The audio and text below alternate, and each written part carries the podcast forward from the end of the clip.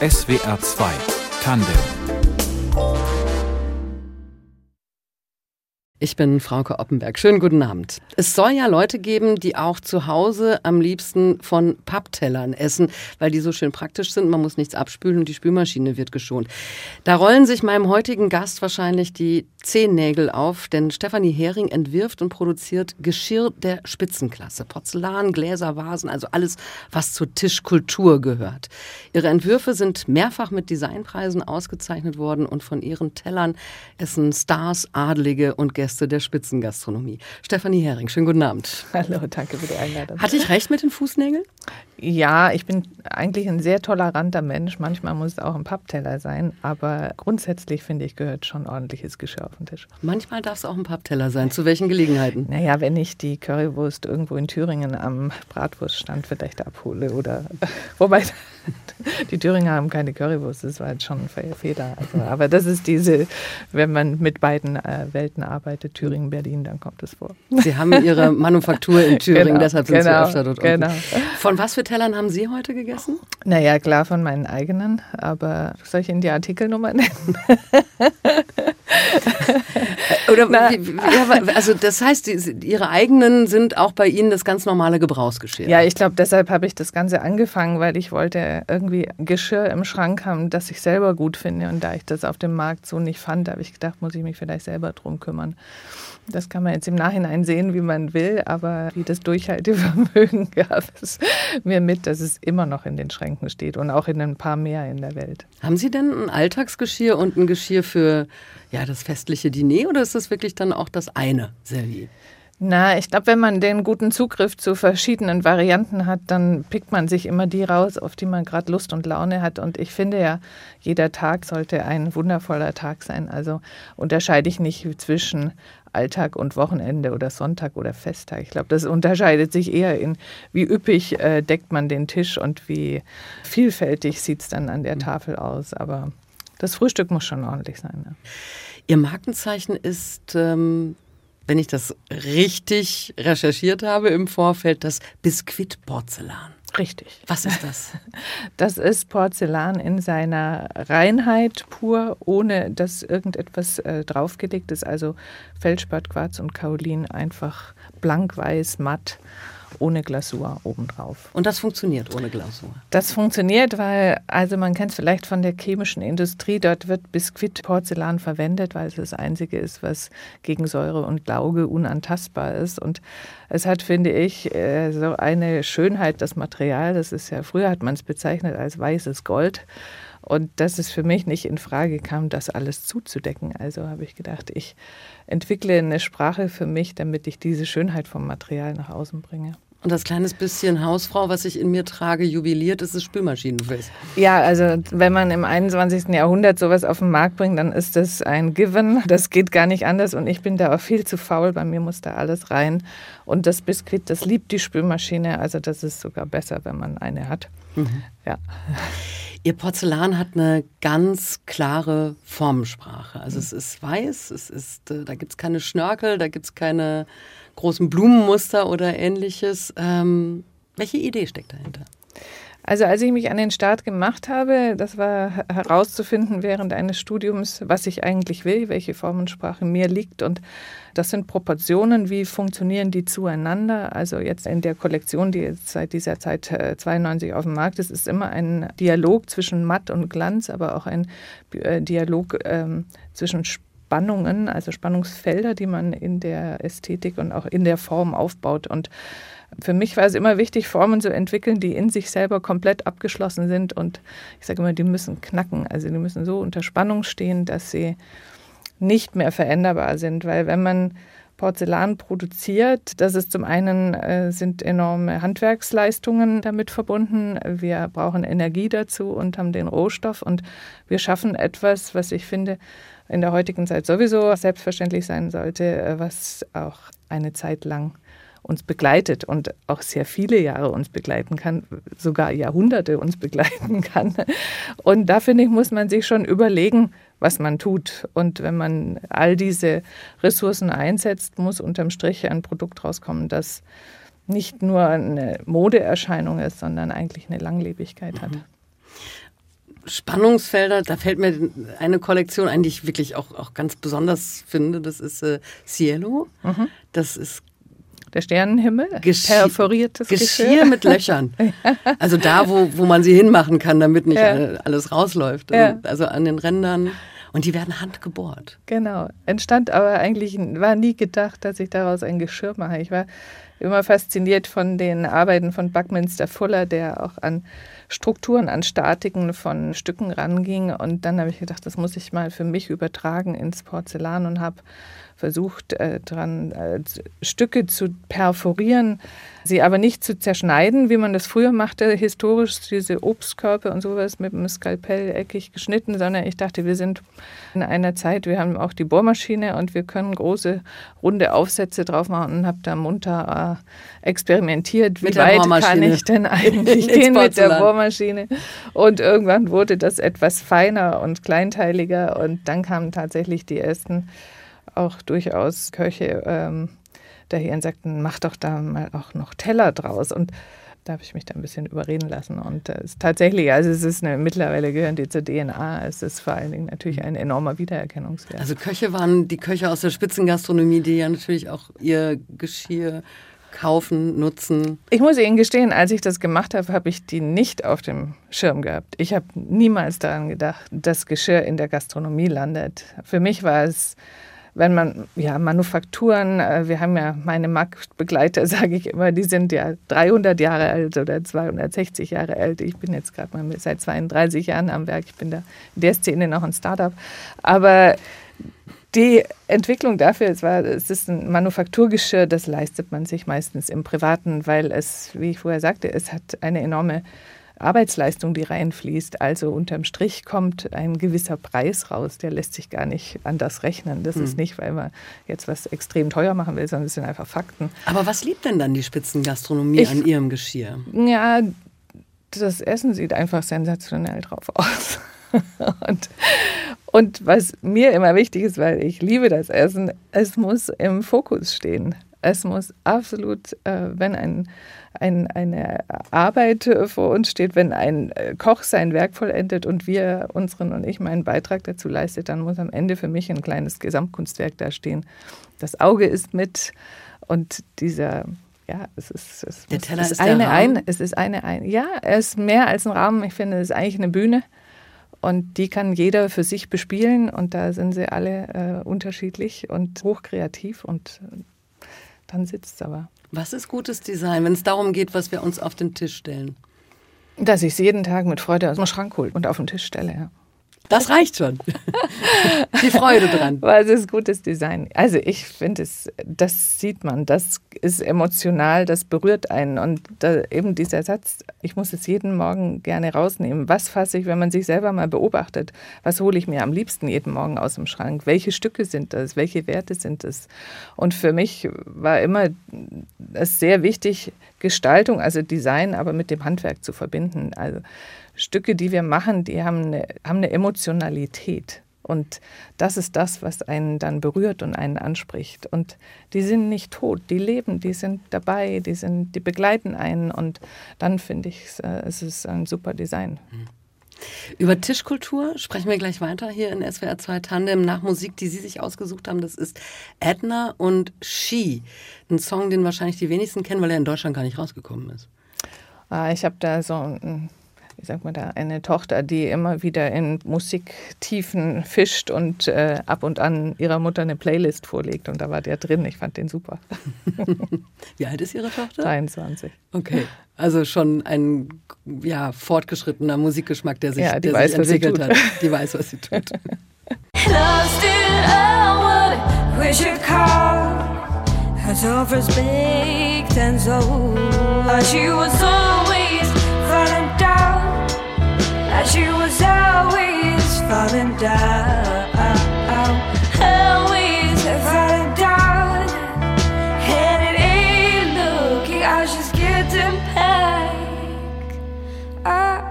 again. Oh, oh, oh. Bum. And ba da ba da ba ba ba ba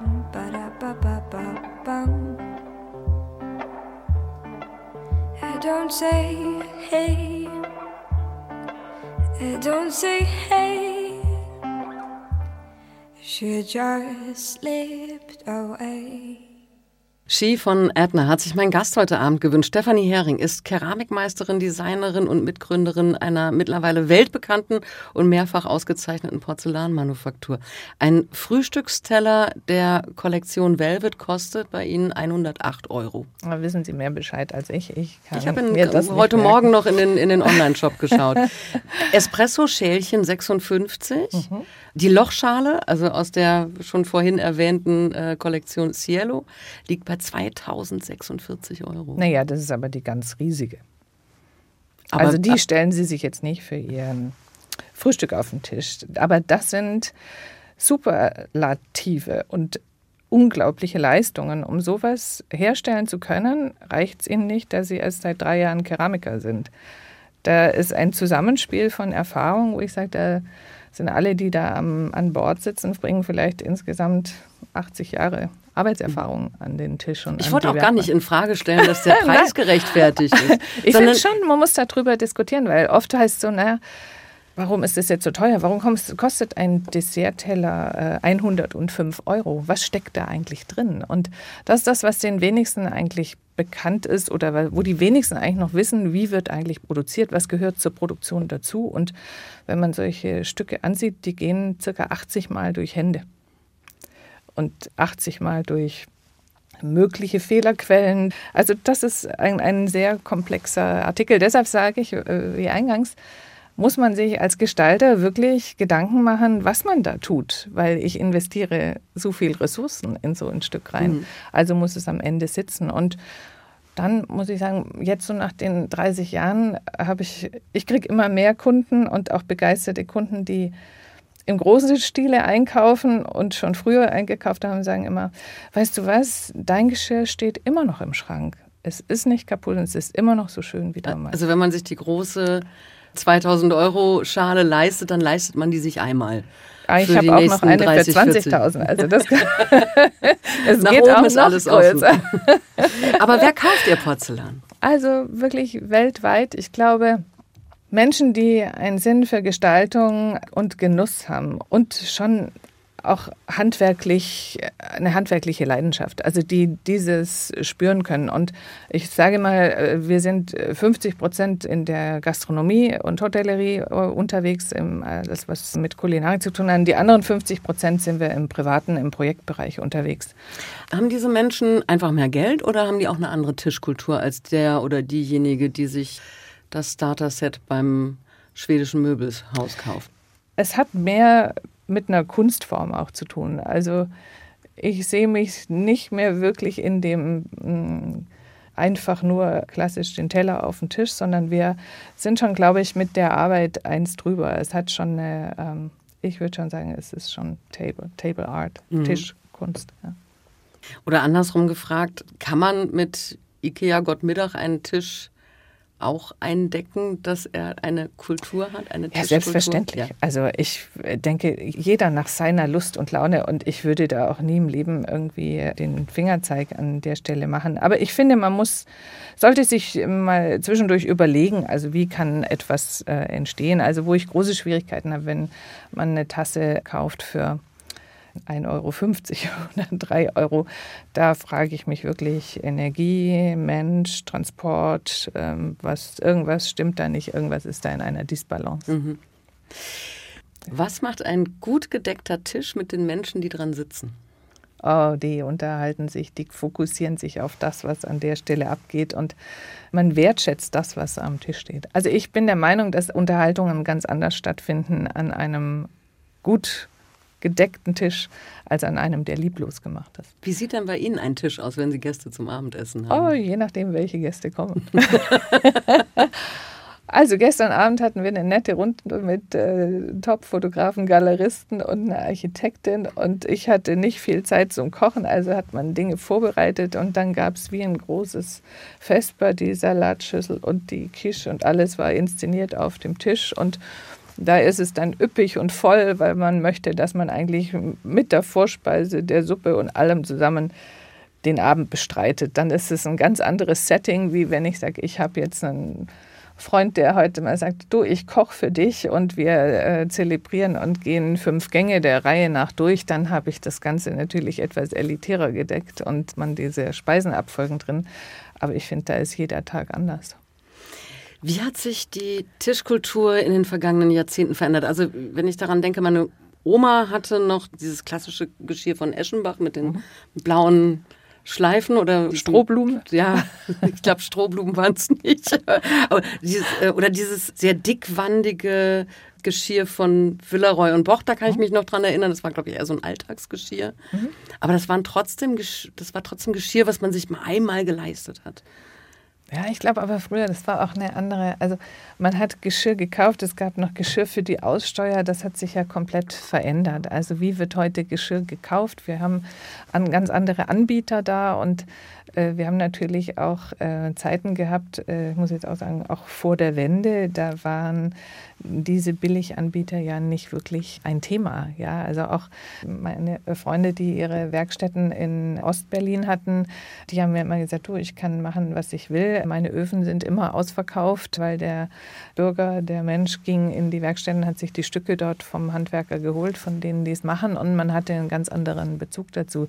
So, das hat sich verändert. Mhm. Da kam Geschwindigkeit rein und dann kam natürlich auch, das kann ich einfacher, billiger und vielleicht auch die Mobilität, die mit dazu kam das hat das Ganze verändert. Aber und man, die Billigimporte aus auch. China ja, oder ja, äh, ja. Also da spielt, ich glaube, alles mit eine Rolle, aber am Ende wenn ich es jetzt von meiner Perspektive aussehe, wie kann man es doch schaffen, in diesem Dschungel zu bestehen? Das ist ganz klar mit einem Fokus, sich auf die Werte berufen, das Material wertzuschätzen, seine Ethik in der Produktion zu haben und auch so eine langfristige Partnerschaft. Wir arbeiten jetzt mit der Porzellanmanufaktur Reichenbach seit 1999 zusammen wie ein super Team und dort wird äh, die ganze Kollektion mittlerweile hergestellt und das sind ganz andere Beziehungen, das sind ganz andere, ähm, mhm. ja.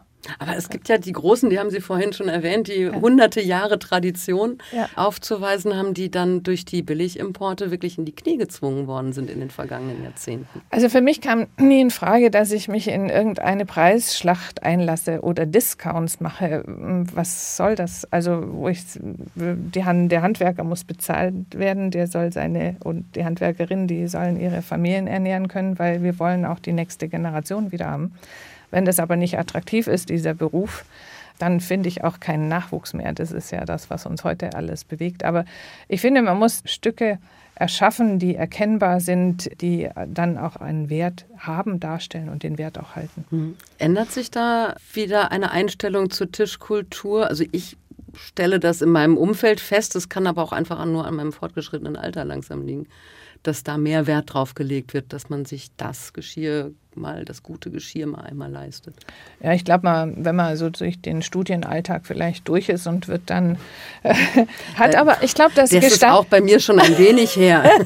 Nein, ich glaube, aber Gestaltung hat auch was mit Erfahrung zu tun. Also was nehme ich wahr und sicherlich und irgendwann verdiene ich mehr Geld und was leiste ich mir dann oder wie sammle ich mir so Dinge an? Also das merken wir schon, dass das jetzt mit Mitte 20 noch nicht unsere Zielgruppe ist, mhm. aber wir nehmen sie schon mit ins Boot und dann entwickelt sich das Ganze weiter. Wo, aber ich sage, wo Mitte 20 die Zielgruppe natürlich ist oder die bei uns sind, das sind die hervorragenden Küchenchefs, die natürlich meist sehr früh auch starten und Mitte 20, Ende 20 natürlich auch auf Top-Karrieren.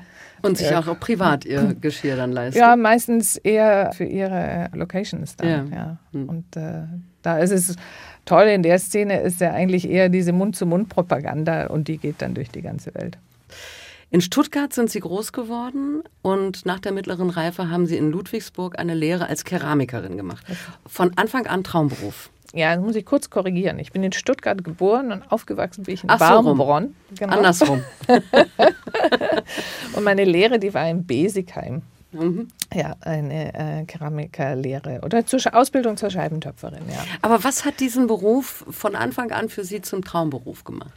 Also ich bin wirklich tatsächlich im Rahmen einer, ich glaube bei der Volkshochschule, ich brauchte irgendwas, um mit den Fingern zu machen und bin mit diesem Material in Berührung gekommen und die damalige Kursleiterin Helga Mietze, ich habe neulich noch mit ihr telefoniert, die schon über 80 ist und sagte, weißt du was, bei dir wusste ich schon, du musst das machen. Wenn es eine schafft, dann du. Und die ging damals tatsächlich sogar mit zu meinen Eltern und hat gesagt, sie müssen die einfach machen lassen, die kann das.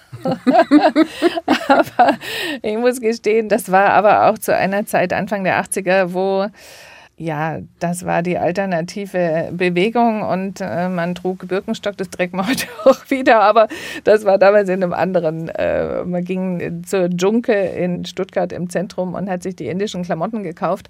Also das war was anderes und das Handwerk hatte, muss ich auch sagen, einen ganz anderen Stellenwert. Da hat gar keiner gesagt, wie du gehst jetzt in eine Töpferei, sondern zu der Zeit hatten hat man kaum eine Lehrstelle bekommen, weil die alle ausgebucht waren. Mhm. Ne? Aber so ein VHS-Kurs Töpfern in der Volkshochschule, dass daraus eine Designkarriere werden ja, könnte, haben Sie damals nicht drüber nachgedacht? Nein, also ehrlich gesagt, sowas kann man gar nicht planen. Also nach den drei Jahren Lehre, muss ich Ihnen auch sagen, habe ich mir auch an den Kopf gefasst und gedacht, oh mein Gott, was hast denn du gemacht? Wie willst du denn davon? Und damit Geld verdienen, das geht ja gar nicht. Und bin dann nach Irland und dachte, wenigstens dann die Sprache mitkriegen. Und ich war aber immer und bin eine gute Handwerkerin und ich hab, konnte auch schnell sein. Ich konnte schon immer produzieren. Und bin nach Irland und äh, die haben dann gesagt, ja, sie bezahlen mich aber nach Stückpreis. Und habe ich gesagt, okay. ich habe noch nie so viel Geld verdient. ich habe denen in einem halben Jahr ihre Regale gefüllt. Das war gut. Was lieben Sie an dem Material? Also es ist ja beeindruckend, dass man aus einer Erde etwas Unvergängliches schaffen kann. Und das ist faszinierend. Ja. Und dann natürlich die Herausforderung an die Technik, an das Material, an die Schönheit. Das hat sich ja mittlerweile weiterentwickelt. Also es fing an äh, wirklich mit einer Manufaktur und mittlerweile dadurch, dass wir in Thüringen produzieren und die Manufakturarbeit durch die Reichenbacher übernommen wurde. Ähm, aber, äh, wobei man sagen muss, das ist immer noch Handarbeit, was ja, alles, in Thüringen alles, alles. Wird, ja, ja, aber wenn man Geschirr produziert, braucht man im Team 35 Leute. Hm. Das kann man nicht mehr im Zweier-Team machen, das geht nicht mehr. Und somit hat sich das dann natürlich weiterentwickelt von der kleinen Werkstatt in etwas Größeres. Mhm. Aber dass das und, und, und von Formsprache und von dem, was Sie da hergestellt haben, wie sehr unterscheidet sich das, was Sie damals in der Ausbildung gemacht haben, von dem, was Sie heute machen? Oh, also ich weiß noch, mein erstes Stück damals, also noch in der VHS, meine Mutter hatte es auf dem Schrank stehen gehabt und habe ich gesagt, oh mein Gott, sagte sie, weißt du, wenn mal mich einer überfällt, habe ich eine Geheimwaffe. Das war so eine schwere Granate, das ist unvorstellbar. Aber natürlich die Werkstatt, bei der ich damals die Ausbildung gemacht habe, das war ganz anders. Waren dunkle Tone, äh, Mangantone mit Sgraffitotechnik und aber darum ging es gar nicht, sondern es war ein Handwerksbetrieb, wo man einfach die Technik erlernt mhm. hat. Und dann begibt man sich auf die Suche. Und das ist wie in der Gestaltung, dass man muss es erarbeiten, ganz viel gucken, ganz viel sich damit beschäftigen, um am Ende dann, die Zeit habe ich mir dann damals in Hörgrenzhausen genommen, rauszufinden, was ich eigentlich will, mit welcher Botschaft will ich eigentlich in die Welt gehen. Hörgrenzhausen, das war das Studium dann noch, was genau. Sie noch oben drauf genau. gesetzt haben. Genau. genau. Und dann sind Sie mit 24 nach Berlin. Genau. Mit welchem Ziel? Also was hat Sie dann an der großen Stadt gereizt? Was gab es da, was man, ja, was Sie woanders nicht hätten finden können? Also für mich war Berlin eine, äh, ich musste, wenn Sie äh, aus einem Dorf kommen, bei Stuttgart, wenn Sie ähm, in kleinen Dörfern unterwegs waren und Hörgrenzhausen ist auch eine Kleinststadt, dann hat man so einen Kulturhunger. Also ich hatte ihn zumindest, für mich war klar, äh, nur Großstadt. Und für mich war auch klar, dass ich keine, nicht im Angestelltenverhältnis in einer Töpferei arbeiten will, sondern ich muss beweisen, dass ich das selber hinkriege. Und um in einer Stadt ein neues Konzept anzufangen, braucht man eine Stadt, die offen, liberal ist und noch nicht so fix in den Strukturen war wie zu der Zeit. Und da fiel München, Düsseldorf, Hamburg, das fiel alles raus. Das ging nicht. Aber Berlin war das war ja mhm. auch die Wendezeit. Das war die Wende, es war wundervoll, es war, es war also äh, äh lustige Dinge. Wohnraum. Ja, ja, also ja. zu der Zeit war es auch schon relativ, muss ich sagen, äh, da gab, war eher das andere Problem, dass man keine langfristigen Mietverträge gab, weil es eventuell äh, jüdische Alteigentümer gab und das dadurch nicht. Also es war schon tricky, aber ich habe es gemacht und habe mir damals gesagt, so, ich gebe mir ein Jahr und in dem einen Jahr muss ich schaffen, dass ich wirklich davon leben kann. Sie haben in Berlin-Prenzlauer Berg, also damals ja. war es halt eben noch nicht so hip wie heute. Lüchener Straße. Da haben Sie eine Werkstatt aufgemacht, aber ja. die Bank wollte Ihnen gar kein Geld geben. Nee, die wollte mir kein Geld geben und ich brauchte aber dringend einen Brennofen und dann ging es irgendwann so weit, dass sie das von meinem Vater das Gehalt irgendwie als Sicherheit und so. Dann habe ich gesagt, das kann jetzt wohl nicht wahr sein. Das waren 40.000 D-Mark. Und da haben wir ein bisschen dann mit dem Banker äh, bei meinen Eltern gefeitet und dann ging es aber durch. Er hat es Hm. dann genehmigt. Und auch in der Branche, da hat man sie komisch beäugt, weil Porzellan in Handarbeit, da hat wahrscheinlich auch keiner geglaubt, dass das ein Erfolgsmodell sein könnte. Na, es fing ja relativ klein an und die äh, auf der ersten Frankfurter Messe mit einem Quadratmeter Messestand auf so einem Sammelgemeinschaftsstand, das gibt es ja heute auch nicht mehr, habe ich damals doch tatsächlich einen guten Anspruch und eine, ein gutes Feedback bekommen und ich habe vor allen Dingen Aufträge von der Industrie bekommen für Entwürfe. Und das war somit der Startschuss. Und ich bin aber, weil ich nie auf Töpfermärkte gehen wollte, bin ich nach Frankfurt zur Messe, ich bin nach New York zur Messe und ich habe meine Ware nach Tokio geschickt. Ist es für Sie dann heute manchmal auch eine Genugtuung, dass Sie es geschafft haben und das auch richtig? Also Also es ist eine große Freude und ich hoffe als Vorbild für viele andere, dass man es schaffen kann, wenn man an sich glaubt und auch oft mal, also bei einigen Dingen auch nicht nach links und rechts guckt, sondern seinen Weg weitergeht, wenn man der Meinung ist, der ist gut. Da gibt es natürlich auch viele Rückschläge und auch wirklich mal schla viel, äh, nicht nur eine schlaflose Nacht, aber am Ende ist, wenn man weiß, es ist gut, dann wird es auch gut. Und ähm, das ist ein, ein steiniger Weg, ist falsch, aber zwischendurch schmeißt einem immer mal wieder einen in den Weg und dann muss man halt springen. Also man sollte laufen können und hüpfen können, beweglich sein, auch mal nach links und rechts ausweisen und, und immer mal wieder auch den Blick nach hinten schweifen lassen, eine Revue passieren lassen. Okay, war die Entscheidung richtig, falsch? Wo gehe ich denn so hin? Und dann geht es schon. Und ich muss Ihnen ehrlich sagen, es ist schon eine Genugtuung, wenn ich heute wir haben gerade einen unglaublich tollen Auftrag bekommen und wir haben eine Firma, die seit Hunderten von Jahren am Markt ist, aber wir dürfen den Eastern and Oriental Express ausstatten, weil das einfach heute zeitgemäß ist, mit Hering an den Start zu gehen. Und da bin ich dann schon stolz drauf.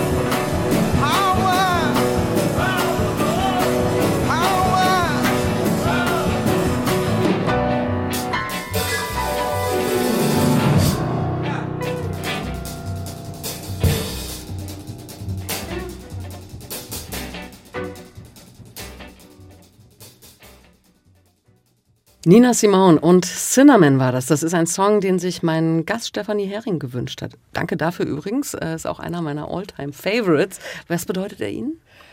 Ach, ich glaube, diese Musik begleitet mich schon irgendwie mein ganzes Leben und ich finde, an ihr kann man sich auch nicht satt hören. Man hört sie immer wieder gern und es geht einem immer wieder irgendwie ins Blut. Mhm. Sie sind für Ihre Porzellankreation mehrfach schon mit Designpreisen ausgezeichnet worden. Unter anderem auch auf der World Ceramic Biennale, habe ich mhm. das richtig ausgesprochen, in Korea. Ja. Was bedeuten solche Auszeichnungen? Also gerade wenn sie dann auch international sind und in Märkten stattfinden, die auch eine ganz andere Tischkultur haben. Also eine Auszeichnung zu kriegen in einem asiatischen Land und auch Korea jetzt an der Stelle, das war schon für mich eine unglaubliche Ehre und Wertschätzung meiner Arbeit gegenüber. Vor allen Dingen haben die tatsächlich das Geschirrpuls mit der handgemalten strukturierten Oberfläche ausgezeichnet.